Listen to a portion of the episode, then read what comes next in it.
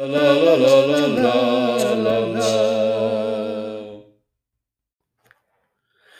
Hello and good morning. It's Chris from Think About Eurovision.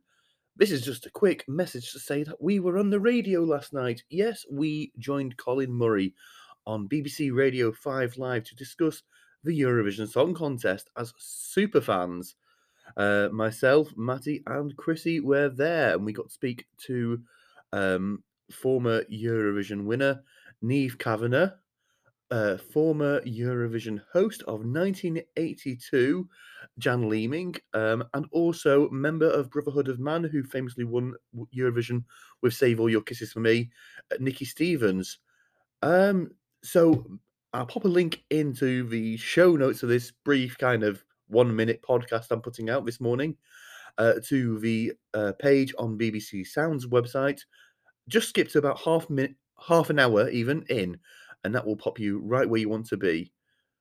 Anyway, we'll be speaking to you a lot across the week because we will be discussing the songs that failed to qualify for the grand final of Eurovision 2022. Uh, those po- those episodes will be coming out on Wednesday and Friday morning. So until next time, which will be very, very, very soon. Bye. La